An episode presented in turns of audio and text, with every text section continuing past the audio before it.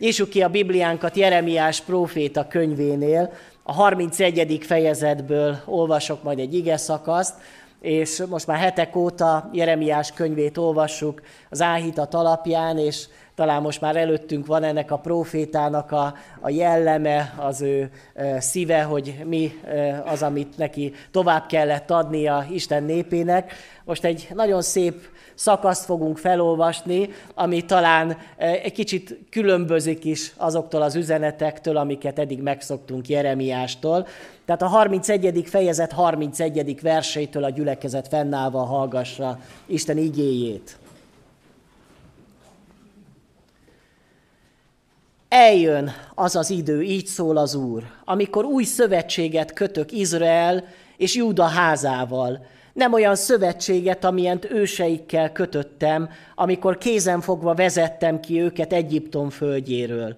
De ezt a szövetséget megszekték, pedig én voltam az uruk, így szól az úr. Hanem ilyen lesz az a szövetség, amelyet Izrael házával fogok kötni, ha eljön az ideje, így szól az úr. Törvényemet a belsejükbe helyezem, szívükbe írom be. Én Istenük leszek, ők pedig népem lesznek akkor nem tanítja többé egyik ember a másikat, ember az embertársát arra, hogy ismerje meg az Urat, mert mindenki ismerni fog engem kicsinek és nagyok, így szól az Úr, mert megbocsátom bűneiket, és nem gondolok többé védkeikre. Imádkozzunk. Atyán, köszönjük neked, hogy a Jeremiásnak adott ígéretek, azok beteljesültek, és te valóban e, ezt az ígéretet komolyan gondoltad, amikor adtad a te népednek, és elküldted a te fiadat, Jézus Krisztust erre a világra, hogy egy új szövetséget kössön a bűnös emberrel, emberiséggel. Köszönjük neked, hogy mi is ennek az új szövetségnek a, a talaján állhatunk, és ennek révén járulhatunk te hozzád, és mehetünk majd az úrvacsorai közösségben is hozzád, és engedhetjük, hogy a te áldásaid azok az életünket elérjék, szükségünk van rád, és imádkozom különösen azokért, akik itt a teremben kívül állnak még ebből a szövetségből, mert még talán nem tértek meg, nem hozták meg azt a döntést, hogy elkötelezik az életüket te melletted, ragad meg az ő szívüket. De azokért is könyörgök, akik már a tieidek vagyunk, de valami miatt mi is megszektük ezt a szövetséget, akár bűneinkkel, akár mulasztásainkkal, cselekedeteinkkel, gondolatainkkal, hogy tisztítsd meg a mi szíveinket. Úgy, ahogyan ígérted Jeremiásnak, hogy megbocsátod a népednek a bűneit, kérlek, hogy tisztíts meg bennünket, hogy méltóképpen tudjunk az úrvacsorai közösségben együtt lenni és téged ünnepelni. Amen. Foglaljon helyet a gyülekezet. Ugye Jeremiás profétának a könyvét azért nehéz olvasni, mert egyrészt kellemetlen proféta, mert nagyon kemény szavakat mond, és néha bántó szavakat mond, és nem csak eh, akkor az Izrael népe számára voltak azok bántó szavak, hanem sokszor bennünket is bántanak, hogy mi úgy gondoljuk, hogy mi próbálunk Istennek tetsző életet élni, próbálunk valahol törekedni a szentségre, a tisztaságra, és aztán reggel egy áhítatba azt kapjuk, hogy milyen bűnös a szívünk, és térjünk meg, és lehet, hogy akkor azt gondoljuk, hogy hát ez nem nekünk szól ez az iget, ezt becsukjuk ezt a, ezt a könyvet, ez nem nekünk való olvasmány, olvassák azok, akik a világban vannak, azok, akik bűnösök, azok, akik még nincsenek megtérve, gonosztevőknek való, de nem nekünk.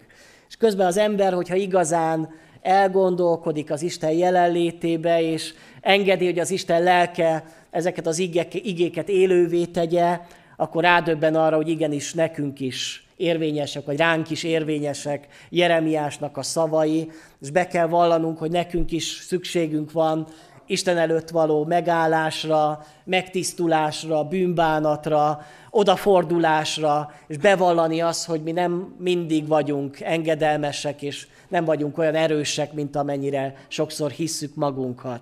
Én azt gondolom, hogy Jeremiás proféta nagyon aktuális a mai, mai korban, és fontos, hogy az Isten népe újból felfedezze. Nem, nem divat ma úgymond bűnökről beszélni, nem divat a gyülekezetbe keményebben szólni.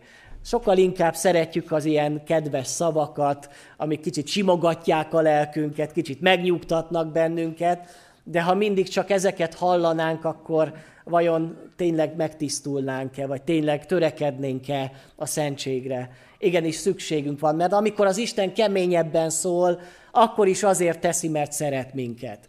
Nem azért, mert gyűlölne bennünket, vagy meg akar minket büntetni, hanem azért, mert akkor is az a vágya, hogy az ő népe megtérjen ő hozzá. Egyrészt ezért nehéz olvasni Jeremiást, másrészt pedig azért, mert ez egy tulajdonképpen összeválogatott könyv, később, később szerkesztették össze ezt a könyvet, és nem időrendi sorrendben vannak az események nem is értem igazából, hogy a szerkesztő miért ilyen sorrendbe rakta össze ezt a könyvet. Néha ugrál az egyes uralkodók között, valamikor uh, Josafá, Jórám királynak a történetei, valamikor Citkija történetei vannak, és néha nehéz egyes történelmi korokban elhelyezni az eseményeket, hogy éppen az a profécia mikor szólalt meg. És így ezt a proféciát is fontos elhelyezni az időbe, hogy mikor adta Isten ezt a kijelentést. Úgyhogy kívánom azt, hogy Isten értesse meg számunkra ennek a mai üzenetnek az aktuális üzenetét. Éppen az elmúlt vasárnap beszéltem arról, hogy mennyire fontos a profétai szó a gyülekezet életébe. Ugye azt láttuk a múlt héten, hogy a antiókiai gyülekezetben, a gyülekezet vezetőségében tanítók voltak és proféták. És próbáltam megértetni, ha akik itt voltatok, talán emlékeztek, hogy mi a különbség a tanító és a proféta között. A tanító az általánost, az örökérvényű igazságokat találja meg és szemléli, és azokat adja tovább. A proféta mindig az aktuálist hogy éppen most mit mond az Isten. A tanító úgy általában mit mond az Isten, mik azok a lelki-szellemi törvényszerűségek, amik igazak, a proféta pedig azt mondja, hogy most mi az, ami érvényes ránk nézve. És beszéltünk arról, hogy mennyire fontos az egyházban, hogy ne csak az örökérvényű igazságokat lássuk meg, hanem az aktuálist hogy éppen most mit üzen számunkra az Isten.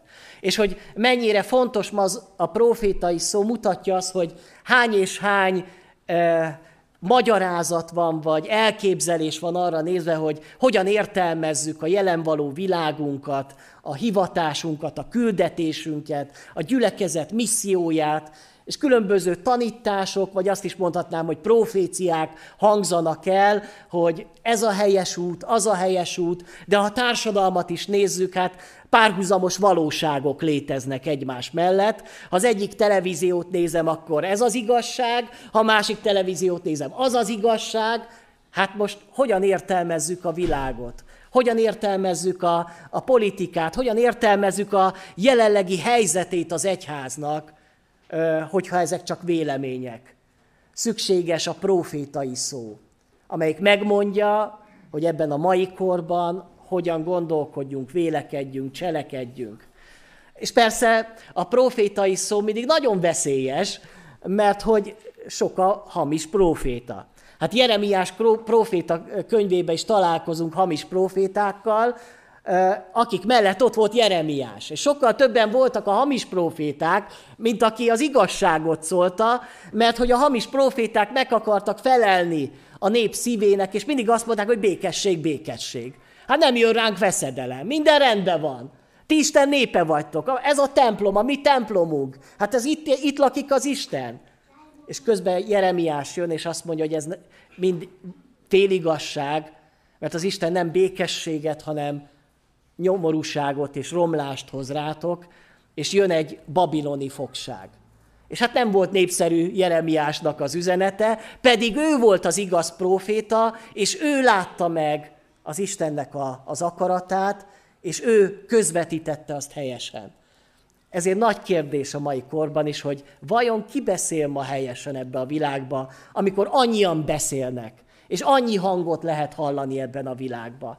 És bárcsak az Isten szent lelke megmutatná azt, hogy hol van a profétai szó, hogy kik azok, akiket, akikre érdemes hallgatni, mert azok nem félreviszik az életünket, a szívünket, hanem közelebb az Istenhez.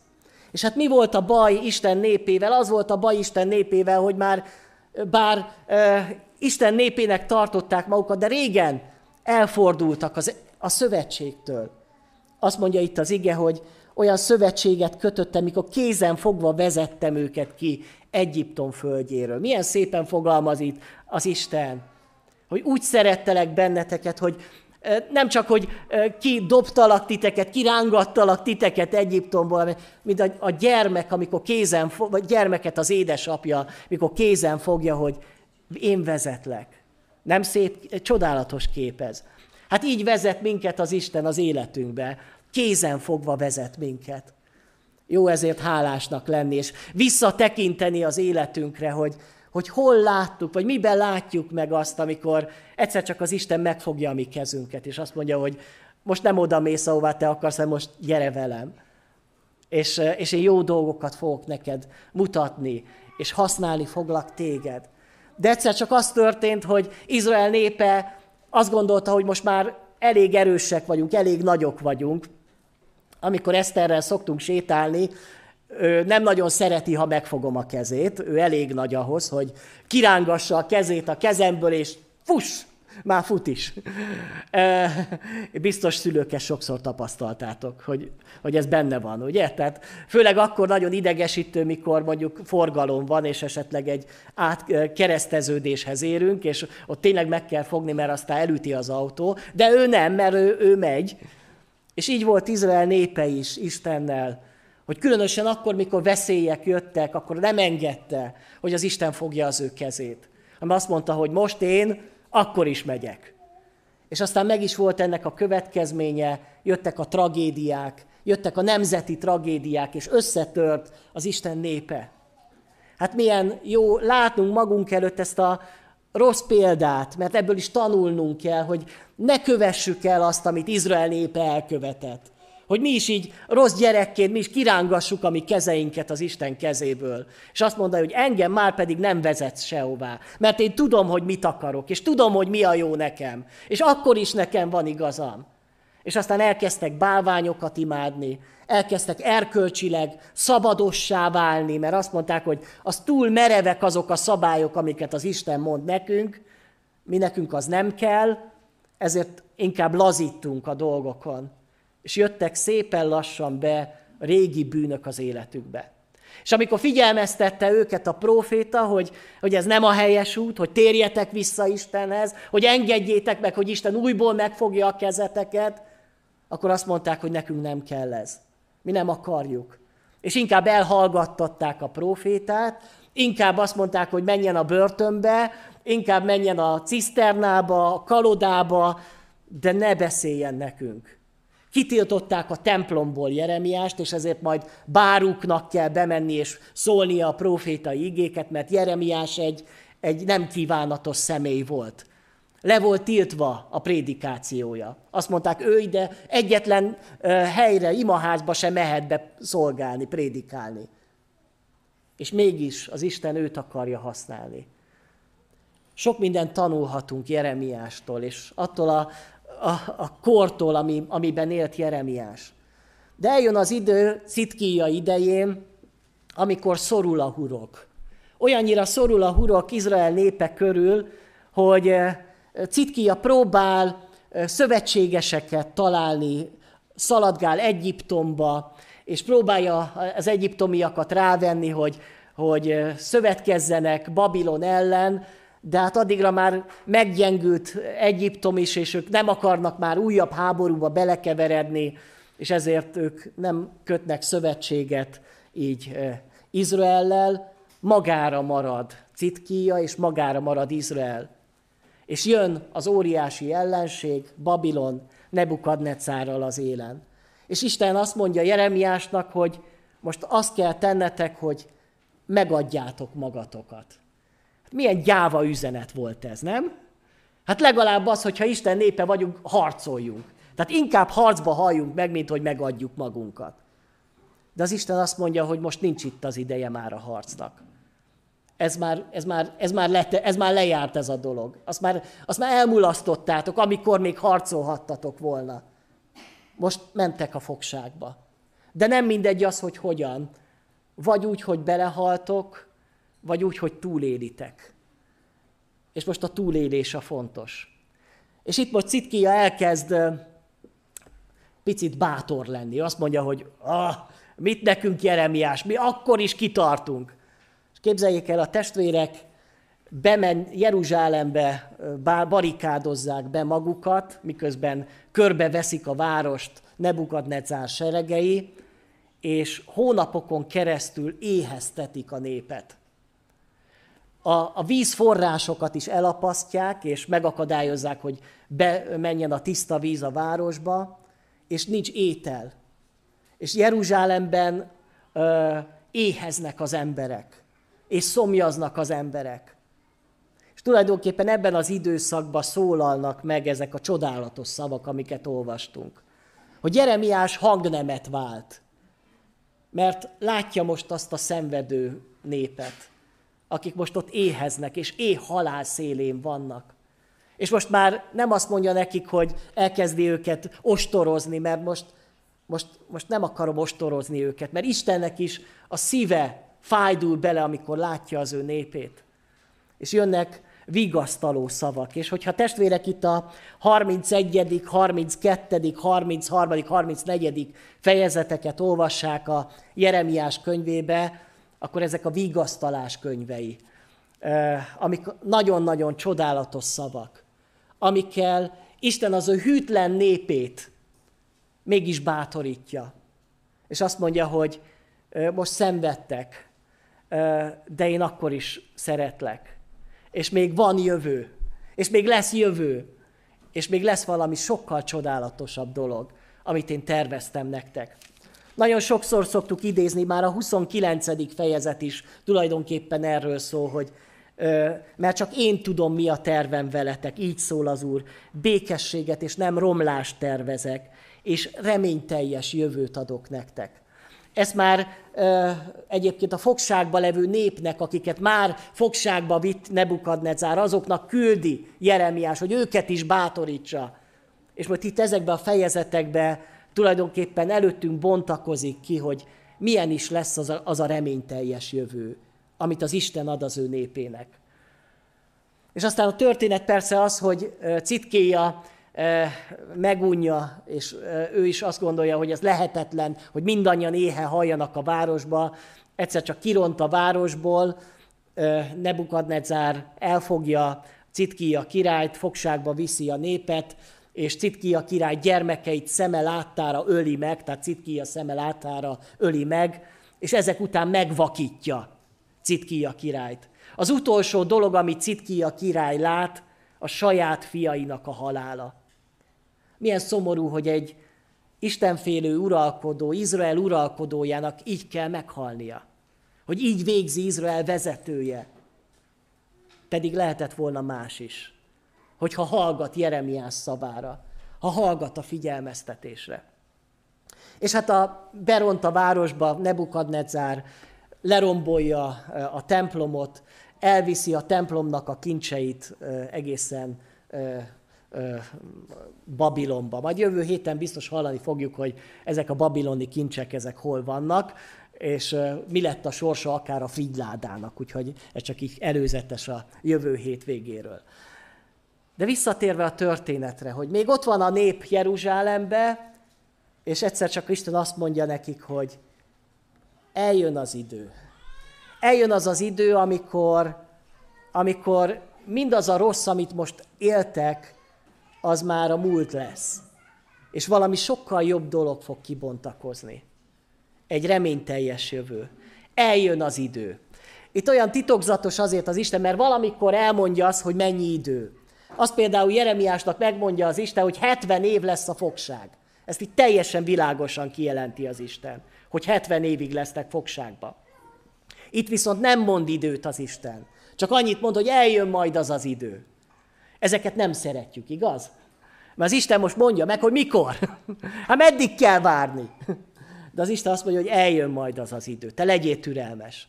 És tudjátok, néha az életünkben is így van, mi, mi már türelmetlenek lennénk, mi már azt mondják, hogy jó Istenünk, mondd meg már, hogy még meddig kell várnom. Még meddig kell várnom az, hogy ebből a rossz lelki állapotból, ebből a rossz állapotból, amiben benne vagyok, ennek vége legyen. És végre újból ö, egészséges legyek, végre újból örömteli legyek. Meddig kell még várnom? És az Isten néha csak annyit mond, hogy eljön az idő.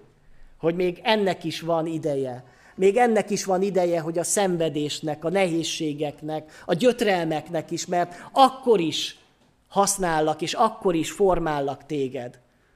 Tegnap az ifjébe is erről beszéltünk, meg a Biblia órán is arról volt szó, hogy nem véletlenül került József a kútba.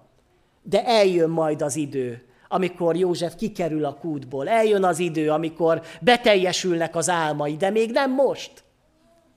A te életedben is lehet, hogy még van ideje annak, hogy eljön az az idő, amikor minden rendbe lesz.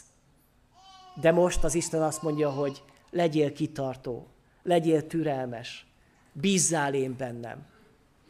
És hát ez az idő, amiről beszél Jeremiás, ez az Ószövetség legmélyebb kijelentése az új szövetségről. Hogy Isten azt mondja, hogy ezt a szövetséget megszektétek, ennek a szövetségnek vége van. Vége az Ószövetségnek. De az Isten nem ezt az Ószövetséget fogja helyreállítani, nem ezt az Ószövetséget fogja felújítani, egy 1.2-es változat, vagy egy 2.0-ás változat, hanem lesz egy teljesen új, teljesen új. És tudjátok, testvérek, ebben van egy nagyon fontos igazság, hogy valamit nem lehet megjavítani, mert felesleges. Sokszor ilyen, azt mondom, az ember élete. Nem lehet azt felújítani, megjavítani, picit ö, korrigálni. Sok ember úgy szeretne Istennek kedves életet élni, hogy egy picit, picit megjavulok, ugye? Kicsit majd, most, most elhatározom, hogy na most leteszem a cigarettát, igaz? És aztán azt gondolom, hogy ha leteszem a cigarettát, akkor már biztos, hogy nagyon szent vagyok, tehát akkor már, akkor már akár be is merítkezhetek, akár mennybe is mehetek, de ez önmagában kevés. Hiába az apró javulások, változások, mert nem tudsz megváltozni, nem lehet megváltozni. A régit nem lehet megjavítani. Régen megjavították ugye a tévéket, ami elromlott, a hűtőszekrényt is, ma sokkal inkább lecseréljük. De az Isten is így van vele, hogy vannak dolgok, amiket már nem lehet kijavítani, mert lehetetlenség.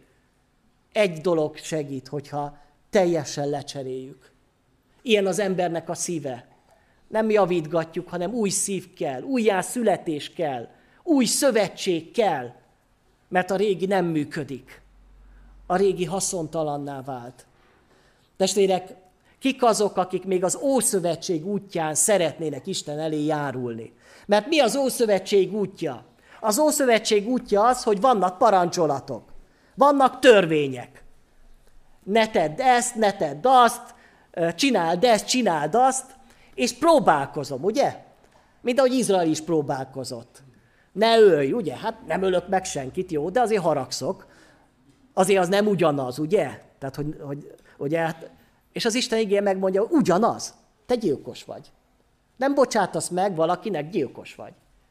Ne paráznák, hogy ó, nem csalom meg a feleségemet, csak esetleg néha odafigyelek mondjuk a nőkre az utcán, és úgy megnézem. Jegyes oktatáson mondtam, hogy van ez a mondat, hogy hűséget fogadtam, nem vakságot, ugye? Férfiak, férjek szokták ezt mondani, és jól le is szoktam őket szídni. Hát ez nem, itt már akkor parázna vagy. Mert Jézus azt mondja, hogy ha rátekintesz valakire egy nőre paráznaság okáért, már paráználkodtál vele. Értitek? Jobb meg azt mondja, hogy szövetséget kötöttem a szemeimmel, hogy ne tekintsek hajadóra. Ki az, aki az Ószövetség útján azt mondja, hogy én tudok menni az atyához? Senki. Elbuktunk. Elbukott Izrael is, bár próbálkoztak vele, de folyamatosan elbuktak.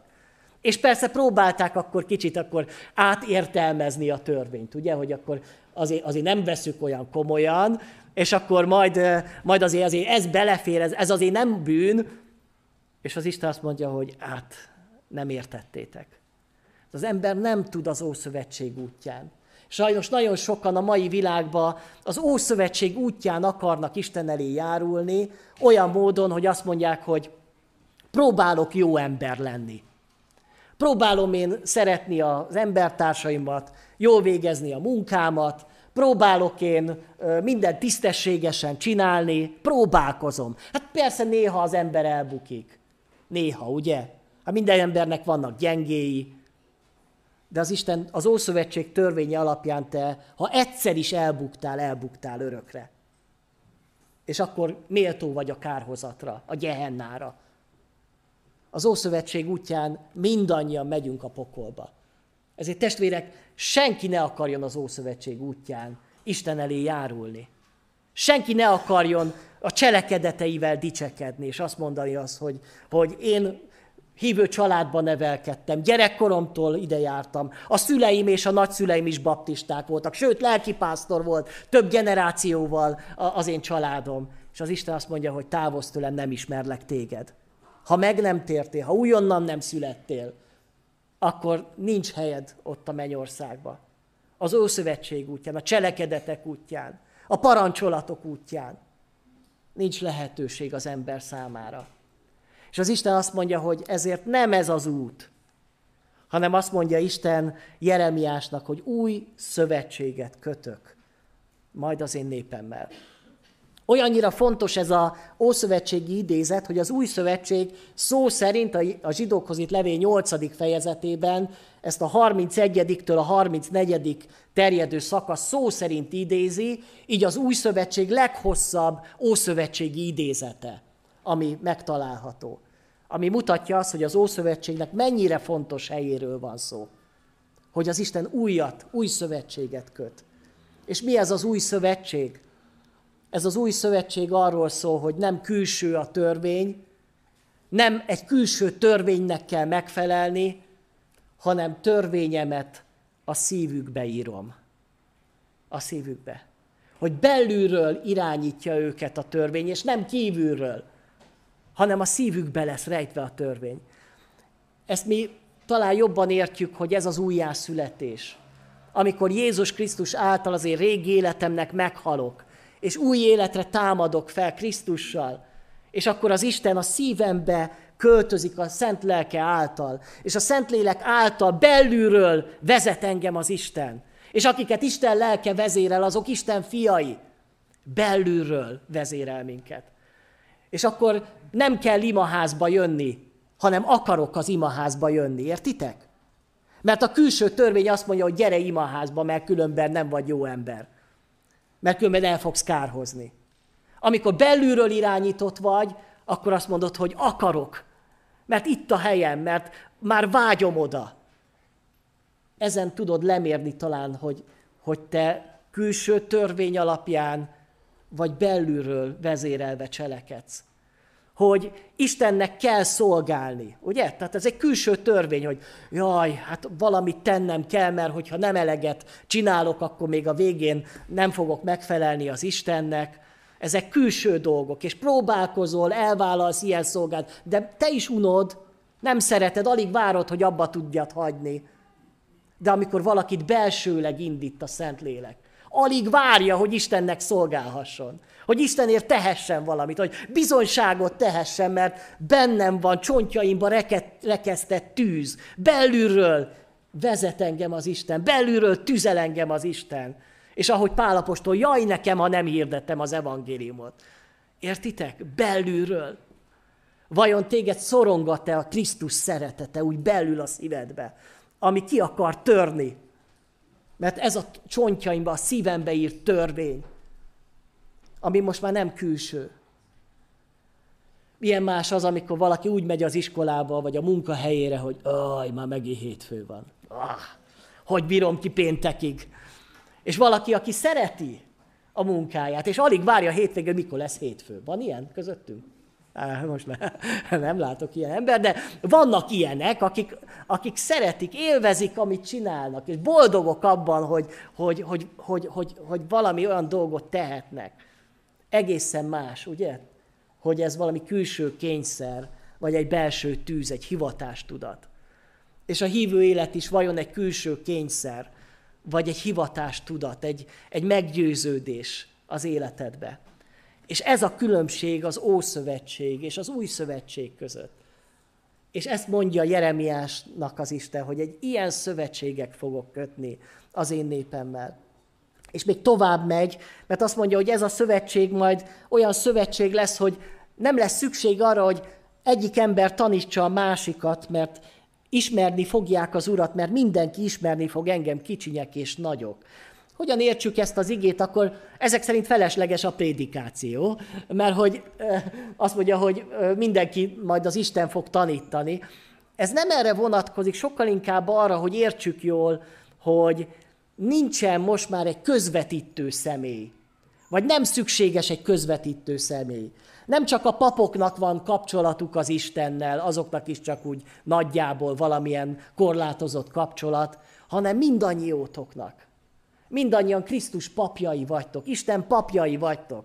És hogyha otthon elkezditek olvasni a Bibliát, akkor nem is biztos, hogy szükséges a magyarázó, mert az Isten lelke ott van veletek, és, és elvezet minden igazságra. És ettől függetlenül fontos, hogy jöjjünk imaházba, és hallgassunk olyanokat, akik talán fölkészültebbek, erre van elhivatottságuk, hiszen ez is az Isten tervének a része. De hogy a te Istennel való kapcsolatod az működik, és aznak működnie kell. Hogy az Isten személyesen ad neked üzenetet. Hogy nem csak a pap által, meg a különböző vallási vezetők által szólalhat meg az Isten, hanem rajtad keresztül is.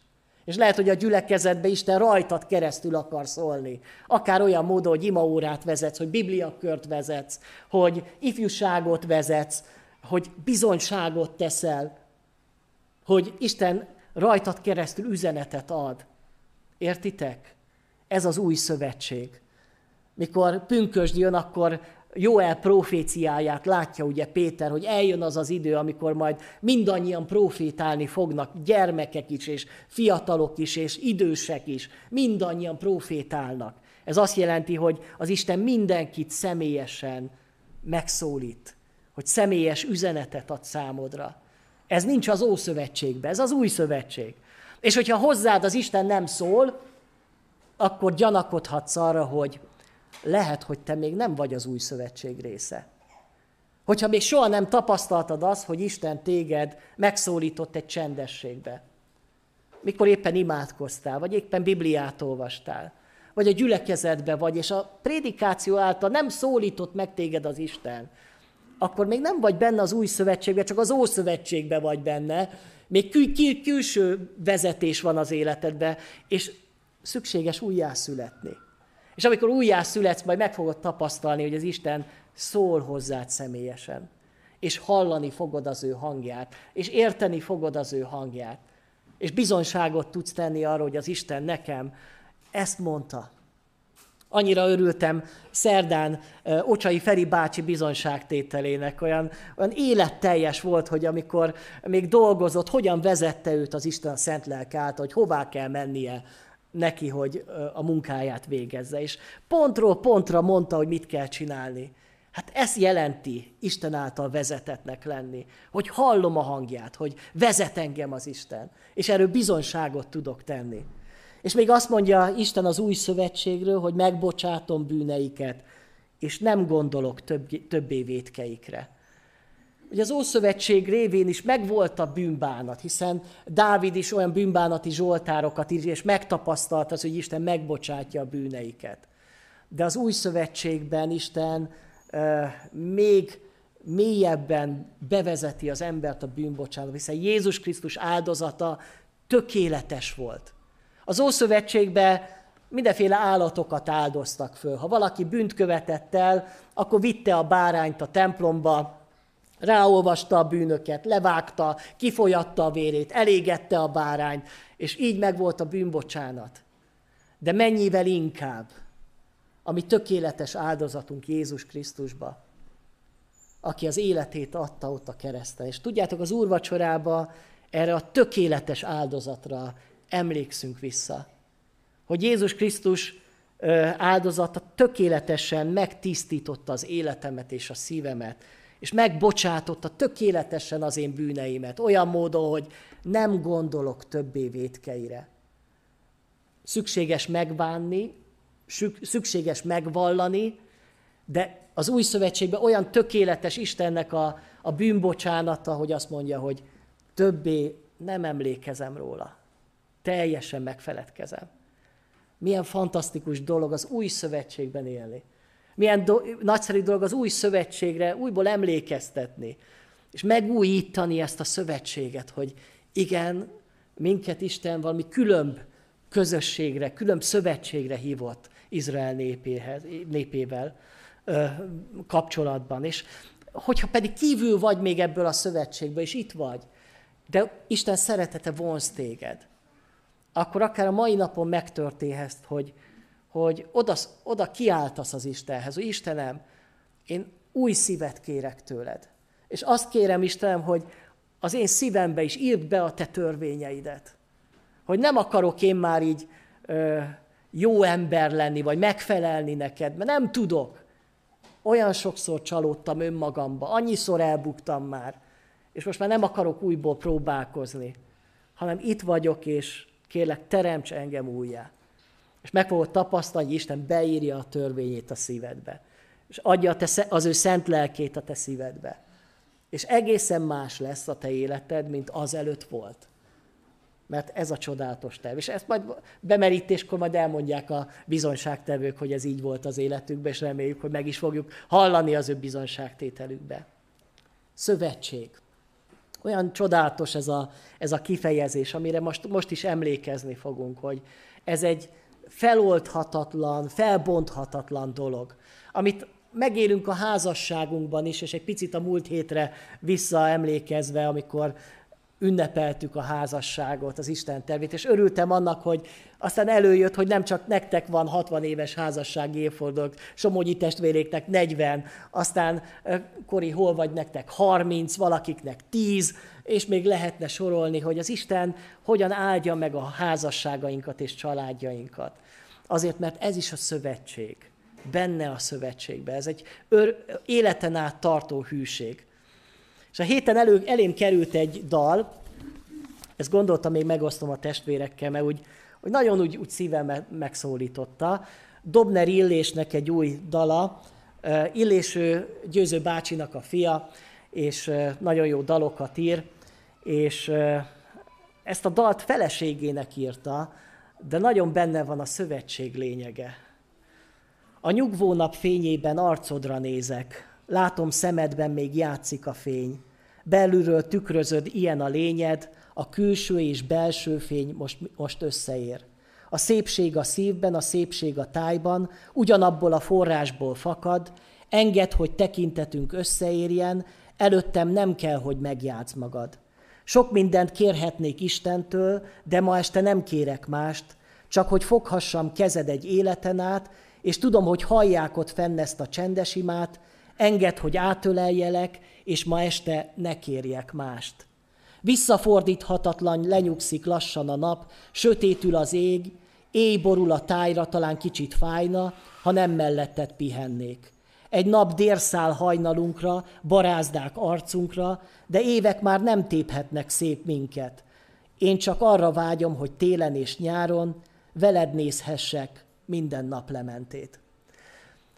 Ritka ma, hogy, hogy egy, egy dalba ilyen mély szövegek legyenek. Ez egy nagyon mély szöveg. És nem csak a feleség viszonylatában, mert annyira szép, hogyha egy férj így tud énekelni a feleségének, hogy én nem kérek mást az Istentől, csak az, hogy veled nézhessek minden naplementét. Férjek, ez nagyon romantikus, ezt el lehet mondani, el lehet sütni ezt a dolgot, és biztos nagyon boldog lesz a feleségetek. De hogy milyen jó az, amikor az Istennel való kapcsolatunkban is megérjük ezt. Hogy én nem szeretnék mást, és nem kérek most mást Istenem, csak az, hogy fogd meg a kezemet és együtt nézhessük a naplementét. Az Isten így akar vezetni minket az egy életen át. Nem csak akkor, mikor fiatalok van, mert egy nap dérszálhajunkra, barázdák az arcunkra, de én akkor is az Isten mellett, akkor is az Istennel megyek kéz a kézbe a mennyei hazafelé. Hát ez, erre a szövetségre hív minket az Isten, és ebbe a szövetségben akar bennünket megerősíteni az Isten. Amen. Csendesedjünk most el, és imádkozzunk. Istenünk, köszönjük neked azt, hogy, annak ellenére, hogy a te néped milyen sok fájdalmat okozott neked, és milyen gyakran nem figyelt rád, és bűnöket követett el, és inkább választotta a bálványokat, mint téged, de mégsem mondtál le róla, és mégsem adtad fel azt a szeretetet, ami benned a szívedben van az ember iránt. És köszönjük neked, hogy minket is, akik ma a te népedhez tartozunk. Mi is olyan gyakran megbántunk téged. Mi is olyan gyakran nem figyelünk rád, de mégis köszönöm neked, hogy ma is azt üzened, hogy szeretsz minket. És vonz, vonz magadhoz ez a szeretet bennünket. És köszönöm neked, Istenem, a, te általad szerzett új szövetséget, aminek az ára ott a Golgota keresztje volt. És köszönöm neked, hogy mindezt vállalta csak azért, mert szeretsz bennünket. És akarod, hogy mi nekünk a szívünkbe be legyen írva a te törvényed, és, és az égessen bennünket, hogy tüzeljen bennünket belülről, hogy ne égjen ki az életünk. Istenem, ad, hogyha megfáradtunk, hogyha elveszítettük az irányt, akkor újíts meg bennünket. De imádkozom azokért, akik még nem a tieidek, akik még az Ószövetség talaján, vagy az Ószövetség útján akarnak te hozzád menni. Hogy kérlek Istenem, hogy személyesen szólíts meg őket. És ad Uram, hogy ma ezen az alkalmon is talán lehessen az a csoda, hogy valaki átadja az életét neked, és újján születik a lelked által, a te fiad által. Köszönöm neked, Jézus, hogy tanítasz bennünket, köszönöm neked, hogy személyesen vezetsz bennünket, köszönöm neked, hogy az úrvacsorai közösségben emlékezhetünk arra, az új szövetségre, arra a tökéletes szövetségre, amire hívtál bennünket. Amen.